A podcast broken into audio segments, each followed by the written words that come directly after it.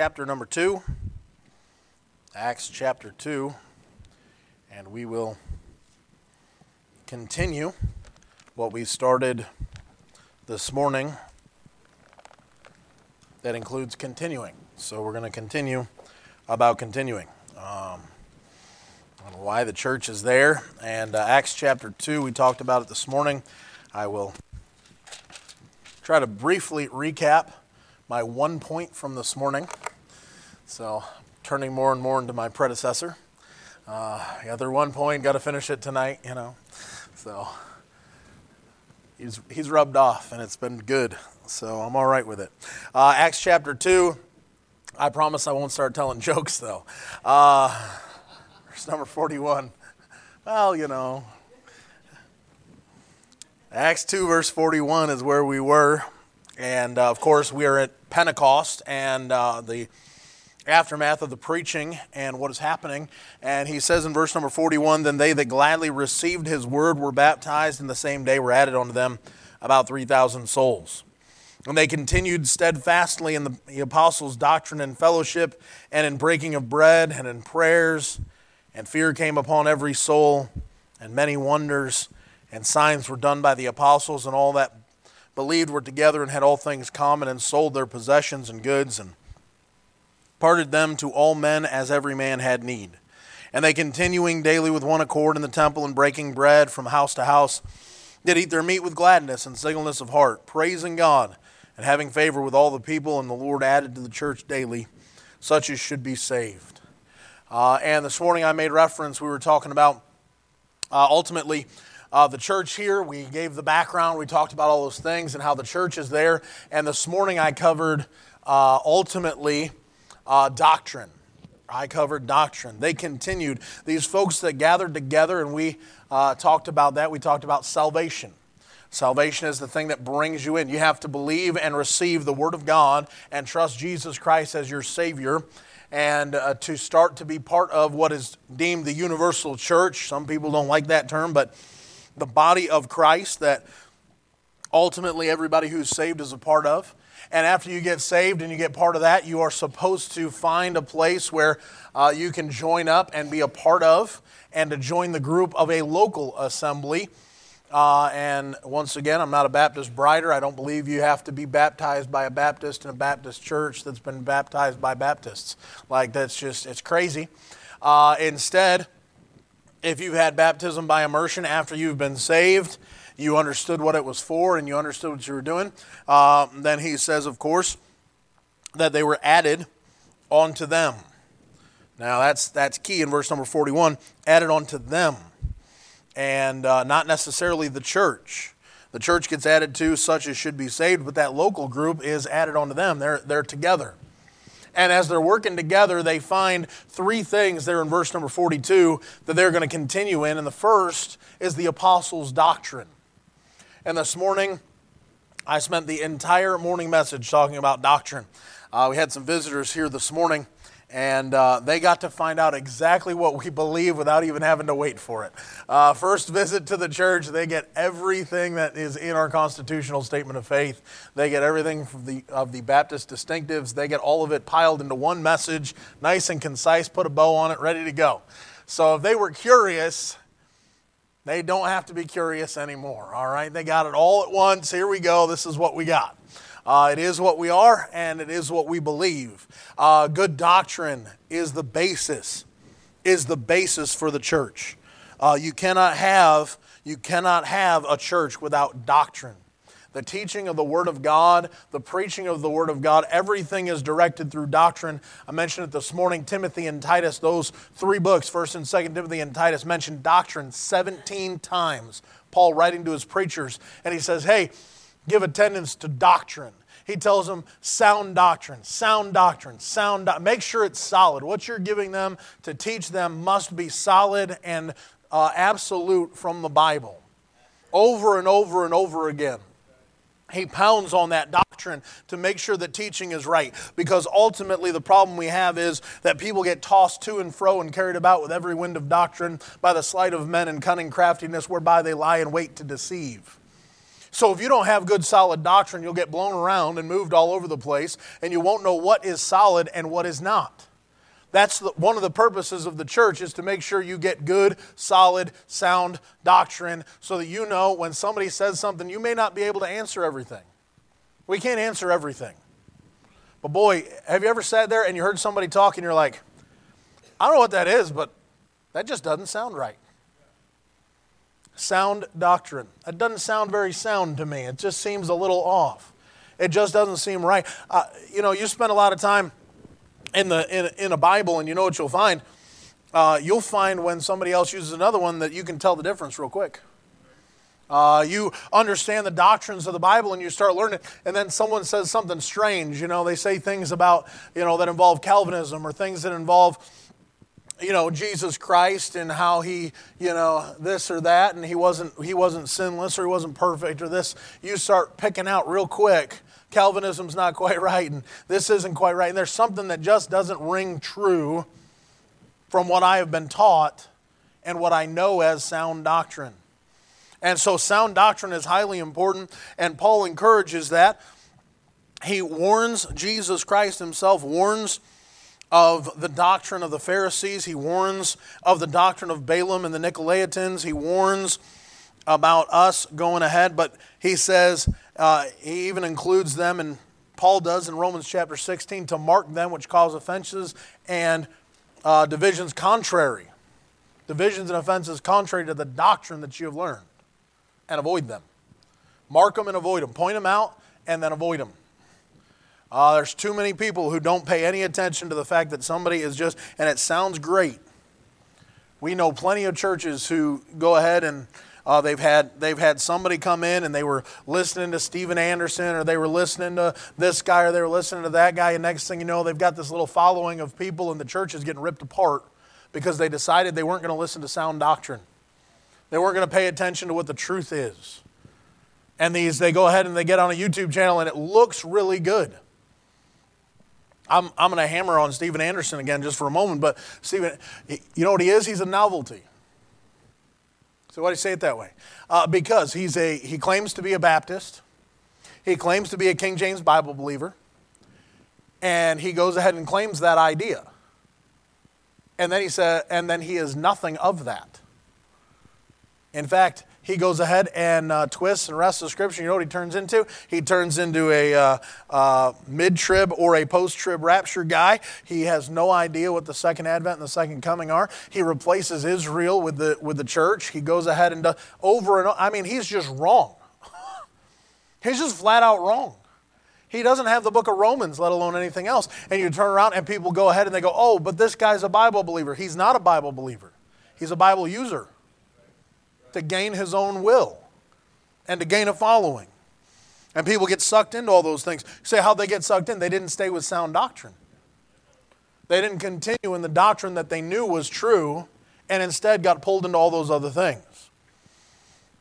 And so let's have a word of prayer. We'll look at the last two. I'm going to preach on, Lord willing, both of these tonight and uh, see if the Lord will give us a hand on that. Lord, I do once again come before you Father, we need you tonight. We need you to open the scriptures and lighten our eyes. Father, help us to see what we need to see. And Father, not just see it, but apply it and do it. And Lord, we do pray you would bless our night tonight, work in our hearts. Father, I don't know if someone here is lost without Jesus Christ. I pray they'd call upon you tonight and that today would be the day of salvation, even now. Lord, we do pray your hand would be upon everything that is said and done, that Jesus Christ would be high and lifted up, that he would do exactly what he promised and draw all men and Father, we get close to our Savior tonight. We love you and we pray you'd come back soon in Jesus' name. Amen. Amen. He says in verse number 42 and they continued steadfastly in the apostles' doctrine and fellowship. Uh, the second thing you find is that they have fellowship with each other. There's some fellowship there. Uh, the word fellow, uh, the, the Apostle Paul puts a whole lot of endings on the word fellow. Uh, your fellow is who you go with, that's who you're going to associate with are ones you walk with and talk with and have a relationship with. Uh, you realize that throughout the Pauline epistles, you get things like this. Uh, and I can give you all the references if you need some references. But uh, he references fellow prisoners, men who were imprisoned with him. for the cause of Jesus Christ. Fellow prisoners. He had fellow helpers in 2 Corinthians chapter 8. Fellow citizens of a heavenly country in Ephesians chapter 2. We're fellow heirs in Ephesians chapter 3. We're fellow soldiers in Philippians chapter 2 and Philemon verse 2. We're fellow laborers. Uh, Philippians chapter 4, along with a whole bunch of other places. Uh, we're fellow servants in Colossians chapter 1 and chapter 4. And we're fellow workers again in Colossians chapter 4. We're working together. We're laboring together. We're servants together. We're soldiers together. We're heirs together. We're citizens together. We're helpers together. And we're prisoners together. If you want to be fellows with the right people, if you want to join up with the church, that's the thing you get. Uh, the church gains you great help because you aren't alone I know Jesus Christ is with you, and I know He'll never leave you nor forsake you, and I know all those things, right? But some days, you know what you want? You want to look to your right and go, well, at least I'm not the only crazy one. Right? At least I'm not the only one left standing. Somebody else is here with me. Somebody else is still standing on sound doctrine. Somebody else still believes what I believe. Somebody else knows what I know. Somebody else is being a witness like I'm being a witness. Somebody else is suffering like I'm suffering. Somebody else. But too many times we've replaced fellowship with the brethren and fellowship with Jesus Christ to go ahead and step out and fellowship with everybody else. We choose family and friends that are lost, and not that you can't have friendship with them, and not that you can't try to befriend them, and so on. But the truth is, most Christians spend more of their time with lost people than they do with the saved. And they wonder why they struggle because their fellowship's wrong. If you spend all your time around lost people, you know what you'll be?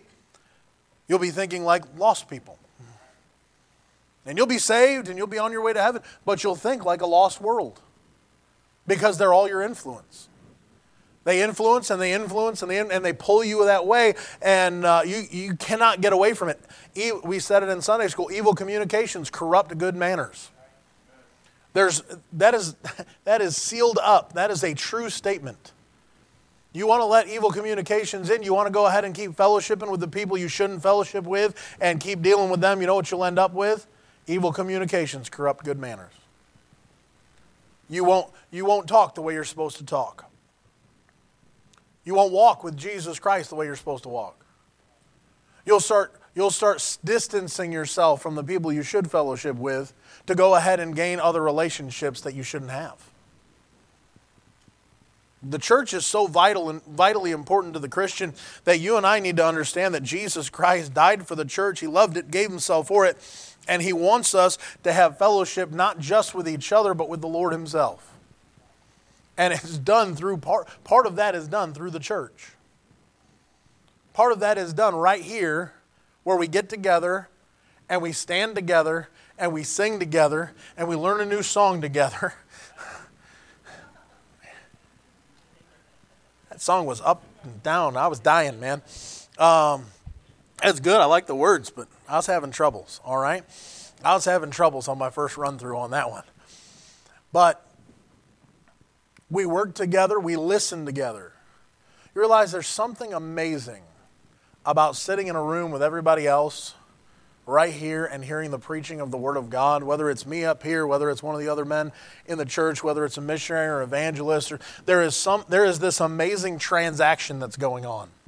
God is providing the Word of God to you in the way that hopefully you understand it and you get it and you gain some things and He enlightens your eyes and you get to have fellowship with Him in a way that nobody else is. I like, I, I like meeting together. There's something more about it. You can go ahead and get the best message on CD or MP3 or download or podcast or whatever you want to do. Uh, you can get it, and it is never the same. It's never the same. It could be the best barnstormer of a message, and it will help you. It can help. But it's not the same as when you listen to it live with God's people. Because the Spirit of God, where two or three are gathered together in my name, there will I be in the midst of them. He wants to fellowship. He says in 1 Corinthians chapter 1 and verse 9, God is faithful, by whom ye were called unto the fellowship of his Son, Jesus Christ our Lord. The first person you ought to fellowship with is Jesus Christ. He is the most important person you need to constantly be in contact with. Through Bible reading, through prayer, through understanding and trying to grow in grace and in the knowledge of our Lord Jesus Christ, His goal is to perfect the saints. His goal is to work in you. He that hath begun a good work in you will perform it unto the day of Jesus Christ. He wants to work, He wants to help, He wants you to grow. But if you don't stay in fellowship with Him, it doesn't work so well. You can't grow when you're not in fellowship. You can't, you can't count on that right relationship because you've decided to walk away. We talk about laborers together, and we are God's husbandry and we are God's building. And God wants to work in us, and He wants to work through us, and He wants to go ahead and accomplish the goals that He has set for you and for Himself through you. And Paul says, hey, we're fellow laborers together, but we're also fellow laborers with Christ. He's working. Hopefully, you're working. Hopefully, you're doing something to work with Him and learn and grow. That's all part of fellowship. That's all part of fellowship. Being a fellow laborer and a fellow worker and a fellow all over again. Just going ahead and doing that. The problem that you have is uh, look over at 2 Corinthians chapter 6. You know the spot. 2 Corinthians chapter 6.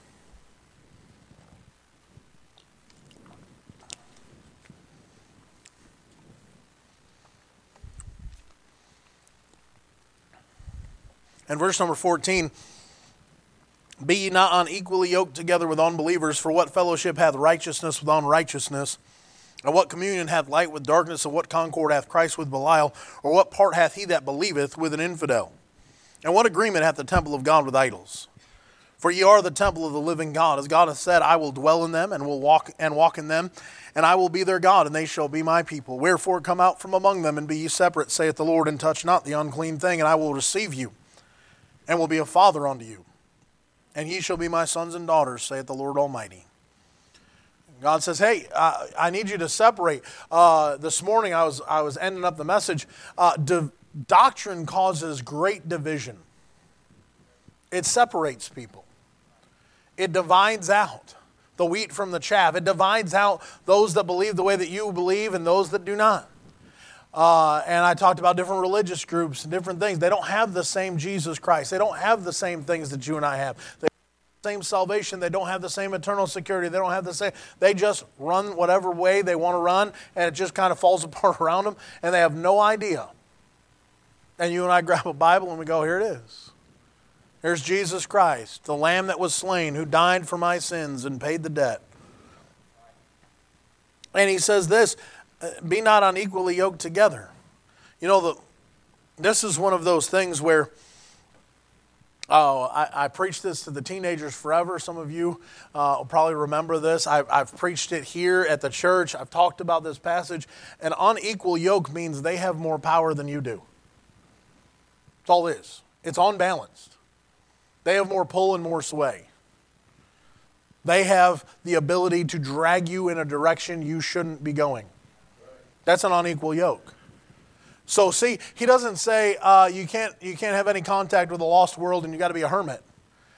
That doesn't work. How do you reach a lost world without reaching a lost world, right? You got to have contact. The thing is that people oftentimes do not keep themselves out of situations where they will be pulled to the side and be drawn away. They lose the stability of standing and having the upper hand of control in the situation. Good example, easy example. If you were to go over to somebody else's house, especially as a teenager, as a kid, you go over to somebody's house, you have no transportation, you have no way you get dropped off. You know what you're stuck with? Whatever those parents allow. And you and I both know lost parents allow way more than you and I would. That's just normal. They have zero standard. And so that, that kid goes in, and you know what happens? They get influenced, they get pulled aside. They are in a situation where they're unequally yoked. They can't get out. They've joined themselves to this situation and now they're stuck there. And whatever's about to happen is about to happen. Christian, adult, you do the same. You put yourselves in situations where a lost world has more control over you than you do. And the Lord can't, can't get, get his hand in there and protect you because you've gone ahead and yoked yourself up with somebody who's going to drag you in the wrong direction. You allow influences in your life, you allow those things, and they pull you in the wrong direction, whether it's through, you know, social medias, whether it's through friends and coworkers, whether it's through family members, whether it's through, and we've allowed these, these links into our lives, and they grab on, and when they do, they have more pull into your life than, than you do. And you allow the situation to continue, and then you wonder what's wrong. Well, what's wrong is you fellowshipped with the wrong people and you need to sever, you need to divide, you need to understand that the doctrine teaches that you are supposed to come out from among them and be ye separate, saith the Lord, and you're supposed to separate from those things and separate to God and to God's people. Because it's the only way you'll be able to stand. It's the only way that God can continue to work. It's the only way that God can continue to have fellowship with you is for you to fellowship with Him. 1 John chapter 1 if we walk in the light as he is in the light we have fellowship one with another. And the blood of Jesus Christ his son cleanseth us from all sin. If we confess our sins he's faithful and just to forgive us our sins and cleanse us. Right? We know the passage 1 John chapter 1 what's the difficulty? The difficulty is we don't stay in fellowship. We don't stay in fellowship with each other. We don't stay in fellowship with him. And when the fellowship is broken you don't immediately try to fix it. If we'd immediately try to fix it, you know what you'd be? You'd get forgiveness and you'd stay in fellowship. And then the broken fellowship isn't there, and then you won't have to lean to the wrong direction, and God will keep you stable. The doctrine of forgiveness for the Christian is there because God understands you need fellowship. You need fellowship within a church, but you need fellowship personally with God. And the church is there to help you get both of those things. It's to encourage you to go ahead and read and to pray and to study and to work and stay in fellowship with your Savior, but then it also brings you into the place where you can finally fellowship with the brethren. It is, it is the best thing. You realize that most people, most people that go into most churches, I wouldn't say necessarily here, they go in and they like a big, gigantic megachurch so that they can go in, be unnoticed, and walk back out unnoticed. That's not the design of the church. The design of the church is to be noticed. The design of the church is to have fellowship. The design of the church is not to be invisible. It's supposed to have fellowship that goes along with it. But most people don't stay in fellowship. Now, we had the missions conference, and people stayed and fellowshipped even though they were long services. Man, I'm like, you guys need to leave. Get out. I'm going home. See you later. What's going on? People just fellowship. That's healthy. It's good and healthy. Sticking around and just talking and relaxing and being with other Christians. And most of the time, you know what that does? That just strengthens you, it encourages you, it helps you day to day. The fellowship with the brethren is one of the staples, one of the main points, one of the main things that we hold on to as a church is that you can fellowship together. And you ought to. Forsake not the assembling of yourselves together as the manner of some is, and so much the more as you see the day approaching. That day that's showing up is a rapture. That day is when you and I are going to be taken out of here. That day is the day that you and I will go ahead and leave. And we see things getting worse and we th- see things not looking so great for us. And we understand how things are going to go. And so we're looking and you know what we think? Well, now's not the time to not stay together. So much the more. Find ways to be together outside of the doors of the church. Forsake not the assembling here when we have services, but don't go ahead and forsake it out there. You get a chance to meet up with the brethren, go ahead and do so. I have, excuse me, I have pastor friends of mine that uh, if I'm driving through anywhere near them, they get a phone call. I don't get to see them very often. I don't get, you know, and so you know what you, well, hey, I'm, I'm driving through. I didn't get a chance to see Brother Dewey Stewart on my way back down from, from Ottawa when we were up in Canada there a few weeks ago at the end of October. I didn't get a chance to see him, but I called him and I said, Hey, Brother Dewey, you free? What's going on? I'm going to be crossing the border in about three hours. What do you got? Are you free? And he couldn't. He had, he had appointments and things for his son, and he couldn't meet up, but he wanted to. The desire of friendship and fellowship and closeness keeps you strong. Keeps you strong. Because ultimately, look back over at Acts chapter 2. Acts chapter 2.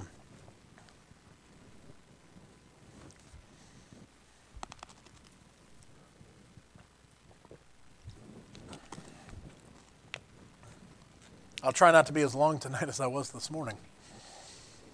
And I'll do two points instead of one. I'll still be faster. Acts chapter 2 and verse 42 And they continued steadfastly in the apostles' doctrine and fellowship and in breaking of bread.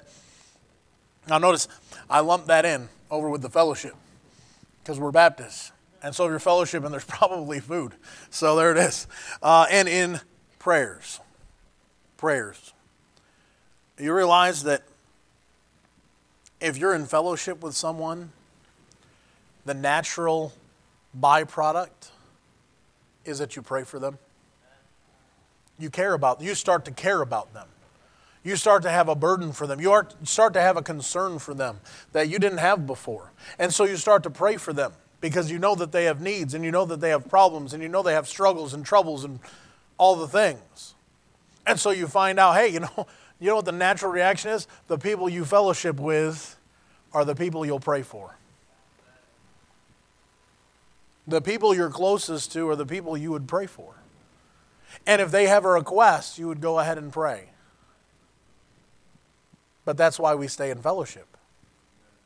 Doctrine divides and it gets people down to who they should fellowship with. And then when they start fellowship, and you know what they start? They start finding out, hey, he's got the same problems that I've got. Hey, she's going through some things. I didn't know that. Boy, I ought to pray. I ought to pray. The Apostle Paul is replete with prayer, praying always with all prayer and supplication for all saints. Over and over and over. Prayer, prayer, prayer. Samuel makes the statement that uh, he, sin, he would sin against God in ceasing to pray for you. The, the cost of not praying for the other is ultimately sin because God asked you to. He says in James chapter 5, right? Pray one for another. Pray one for another that you may be healed. The effectual, fervent prayer of a righteous man availeth much. Pray for one another. You know, the church is there so that you don't have to stand alone as an island. Oh, it's me and God versus everybody. I mean, ultimately, in your own personal life, your own personal walk, it's you and the Lord.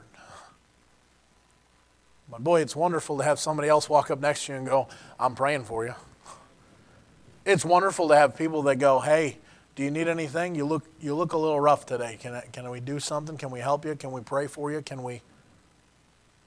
Say, why? Because that's the one thing you need. You realize that Peter walks up and goes, Silver and gold have I none, but such as I have give I unto thee. We may not have a whole lot of silver and gold, but we got something.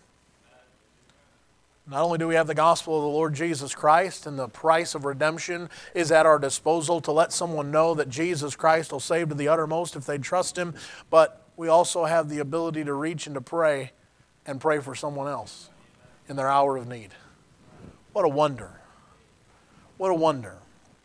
I say, boy, I, I, wish, I wish more people would pray for me. He that hath friends must show himself friendly. We learned about it this morning, adults, catching up from last week. If you were in Sunday school last week, you saw it. You know, God, God is amazing when He's answering prayers, and sometimes He is so amazing at answering it, you and I don't even believe He's going to. Even when we got the evidence right in front of us. And He's still so good to us. Look over at Acts chapter 12. Acts chapter 12. God is, God is so amazing that He honors the prayers of the saints, even, even when they're not so sure of what God's doing. You ever pray, you ever pray and then be like, oh, wow, God actually actually did that. I mean, I know he can, but I'm amazed that he actually would just for just for me asking. Some days, some days, isn't that how it feels? God, I asked and I, I'm just I'm humbled by the fact you would answer. You get to Acts chapter 12, and I won't read the the whole passage. You can start in verse number 1 all the way down to verse number 19. I want you to kind of be able to skim it if you'd like. And Herod has gone ahead and vexed the church, and he's killed James, the brother of John, with the sword in verse 2. He sees that, so he grabs Peter, and he's about to go ahead and put him to death as well. By the way, verse number 4 after Easter, to bring him forth to the people, is a correct translation. Uh, and so if you have a question about that, ask Pastor Legault. He's got all the notes right there. Amen. Um, and so they've got Peter, and he's kept in prison. And notice verse number five, but prayer was made for him without ceasing of Peter. You know, Peter's praying for himself, and if you don't pray for yourself, you'll never. No, no. Prayer was made without ceasing of the church unto God for him.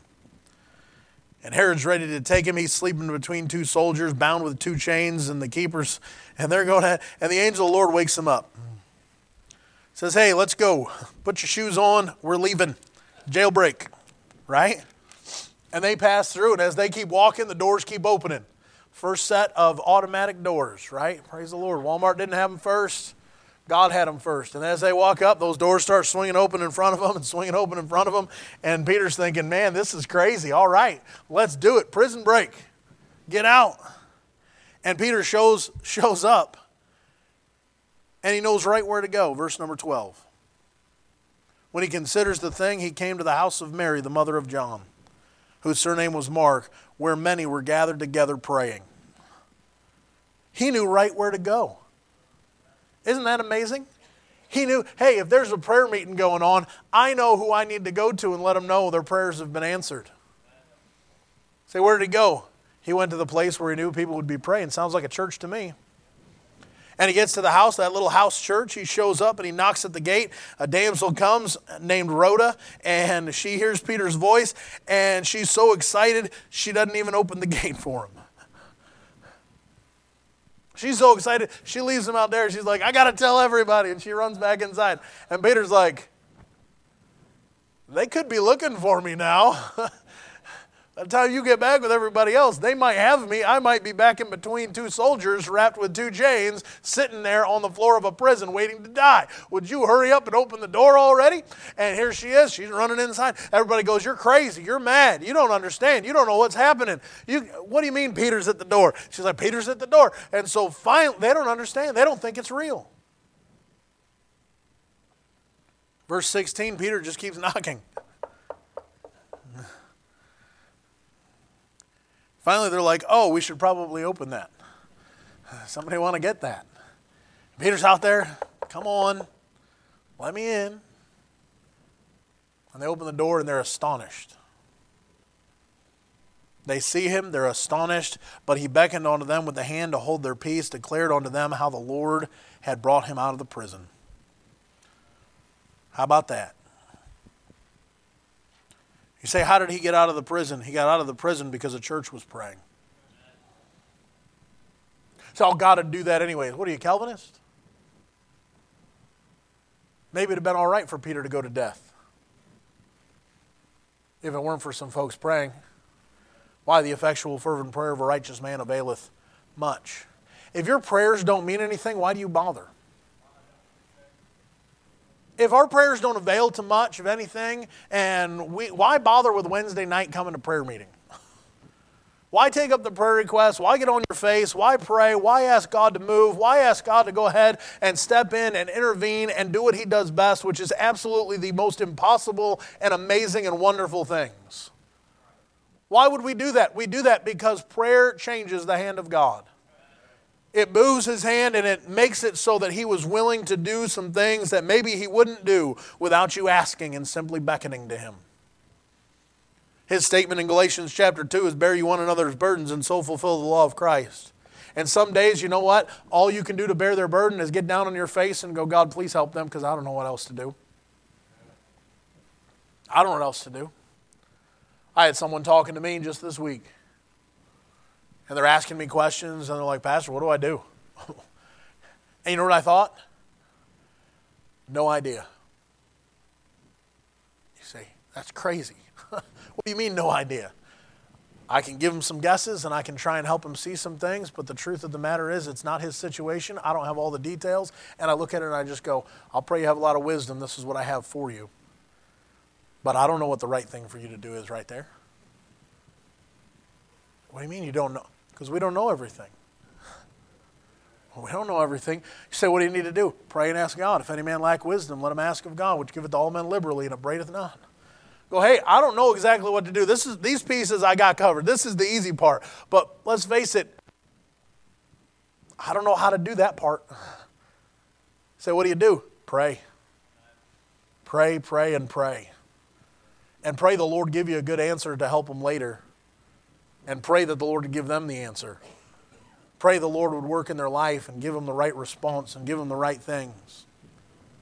Because some days you don't know what to say. What do you say to some folks grieving the loss of a loved one? What do you say to people who are going through things that you've never even thought of? What do you say when they're dealing with grief so severe that you have no even reference point to be able to figure out how much they're hurting? How do you minister? How do you help? Oh, you pray. That's how you help. Oftentimes you stay quiet and you say things like, I'm praying. I'm praying if you think of something for me to do, you tell me I'll do it, it's done. But most of the time, you know what you're not pulling out? You're not pulling out Romans 8 28 and telling them how wonderful everything is. Instead, you're saying, God is still there and He's faithful and He'll get you through. I don't know what He's doing, but I'm praying. And I'm praying that God would lighten your eyes and help you and strengthen you and get you through. Say, why? Because what else are you going to do? Job's friends were great while they were sitting there quiet. And some days that's all you can do is sit there and be quiet and pray and pray and pray. Say, what is that for? That's for the church. Other people, they don't understand. You know, it means something to people when you pray for them. Dave Auchmoody and I were praying for a man. I don't, I don't even know. I know he's not at Tessie anymore. Praying for a man's daughter because he came to us. And we prayed. And we prayed with him. Lost man. No idea. You know what he was looking for? Somebody to pray. Is there anybody that can get a hold of God? Because I don't know how to get a hold of God. That's what he's thinking. And his daughter was desperately sick. It was months and months later we were street preaching down in Syracuse, and I'm standing there, and down the hill I see him walking up, heading to the SU game. And there he is, and he's yelling at other people to leave him alone, and he doesn't want a gospel track, and he doesn't, you know, I don't know who it was down there. I can't remember who was down the hill, but he didn't like them very much. And he saw me. I had there was like this gap in front of him where nobody was. That hardly ever happens, right? I mean, they're all just in droves going up the hill trying to get to the dome. I step right in the middle in front of him and I go, Hey, can I get you one of these? I grab a gospel track and he looks up and he's going to be mad at me and he all of a sudden sees who I am. And for that one moment, he didn't care. He didn't care that I was trying to give him a track. He didn't care. All he said was, Hey, I got somebody for you to meet.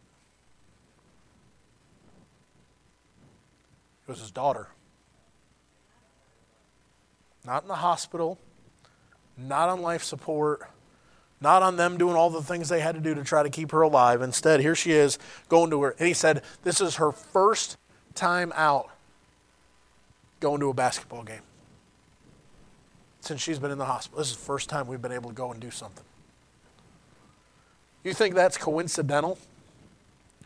that I meet up with him at that particular instance, and he looks at his daughter and he says, This is one of the men that prayed for you. And that's why you're better. Say, what greater testament can you have? You say, oh, well, it'd be great if he got saved. I, know, I don't know if he ever did. But he took a track from me. He took another track and gave it to his little girl and said, read that. Say, what are you going to do? I don't know. Say, what's God going to do? I don't know. He was willing to save a little girl because someone was willing to pray.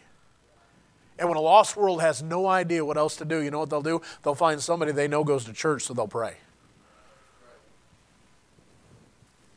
They understand, whether they realize it or not, they understand that the effectual, fervent prayer of a righteous man availeth much. And if they could get anybody praying for them, they'd take it. They'd take it. When the troubles come and the trials come and all those things are raining down on them and they have no clue and they have no way to reach to God, you know what they'll do? They'll find somebody else who does. Thank God for a church that prays. I would encourage you to be here on Wednesday. I know some of you work, you can't be here. I get it. But boy, if you could be here, you know what you'd have? You'd have a meeting with the church where you get the requests of the church family. Some about them and some about people they just love and they care about. And it's the time and the place where we come together to raise those prayer requests up to heaven and see what a marvelous God will do when we ask Him. Too many times people don't come. Too many times they've got something better. I want you to know Peter did not think there was anything better than a group of people praying at that house. When he showed up, he's knocking on the door going, You guys better let me in before this whole thing falls apart. But bless God, you were praying and I'm out. That man couldn't have been any happier that his daughter wasn't in a hospital bed or worse, in a grave. He couldn't have been any happier because, the, because God moved and did some great things. You say, oh, it's because you're great. I'm not great. I have a great God who is wonderful and he's merciful and he wants to help and he wants to aid and he wants to do those things. But the church's job is to get on their face before him and pray and beseech him to do some things in a world where you and I understand that the impossible is only found at the feet of the throne of a loving God. That's where you get it. That's the place. The church is wonderful. The church stands upon the doctrine that has been built, the foundation of a Bible, the foundation of the Lord Jesus Christ, and we build upon that foundation and we work our way upward so that we can go ahead and stand strong in an evil day and having done all to stand. That is only found possibly because of the strong doctrine that is given. The truth of the Bible makes it so that you and I can stand in an evil day. When everybody else has nothing left to stand on, the rock that is higher than I is the thing you stand upon. And you hold fast on those things. And it divides you and it puts you in a separate category from everybody else. And you're that weird church and you're the, you know, you're the, yeah, yeah, I am. That's me. Okay. Well, that divides us so you can fellowship with the right people. By the way, good doctrine will keep you in good fellowship. And good fellowship will have people praying for you, and you'll be praying for them. That's how the church works. The church works because men are willing, and ladies are willing, and kids are willing to go ahead and learn and grow and stand and fellowship and pray. What a wonderful gift to us, the church is. Never forget it. Let's go ahead and stand. You know, Jesus Christ loves the church. He loves it so much, He gave Himself for it. Jesus Christ loves the church so much that He was willing to die to make it possible. That's a pretty good deal. I hope you love the church, love the brethren, anybody who's saved in the world. I'll mention Shiloh here in a minute. And the truth of the matter that you and I have is we need to pray together. I love that we prayed over Brother Paul before he left. So, what does he need? He needs to know his church family cares and that we're praying and that he may be halfway around the world and we're still on our face praying, beseeching God to protect him and to help him, strengthen him. Fellowshipping together, please, please don't let friendship with the world get in the way of your friendship with God and his people. It's the best things you'll ever have. If you're in here tonight without Jesus Christ, I'd ask you to come. We'll open a Bible and show you how you can know your sins are forgiven forever. I hope everybody in here is saved. I haven't heard everybody's testimony, but most. And maybe you need to come and let us know hey, I need a Savior. I'd love my sins forgiven forever. If you would, we'll gladly open a Bible, answer your questions, and show you how you can have your sins forgiven forever. God take care of you for all of eternity. Come part of a church. Be a part of some things that God's trying to do. Let's go ahead and have a word of prayer, and we'll sing the invitation, and afterwards, we're going to pray for Shiloh. Right now, if you need to deal with the Lord, please do. Father, I do pray you would bless the invitation even now work in our hearts that Jesus Christ would have preeminence. And Lord, we love you. We love this church. Father, I love these people. And I pray, Lord, you would continue to help us stand together and stand strong in an evil day. We love you in Jesus' name. Amen.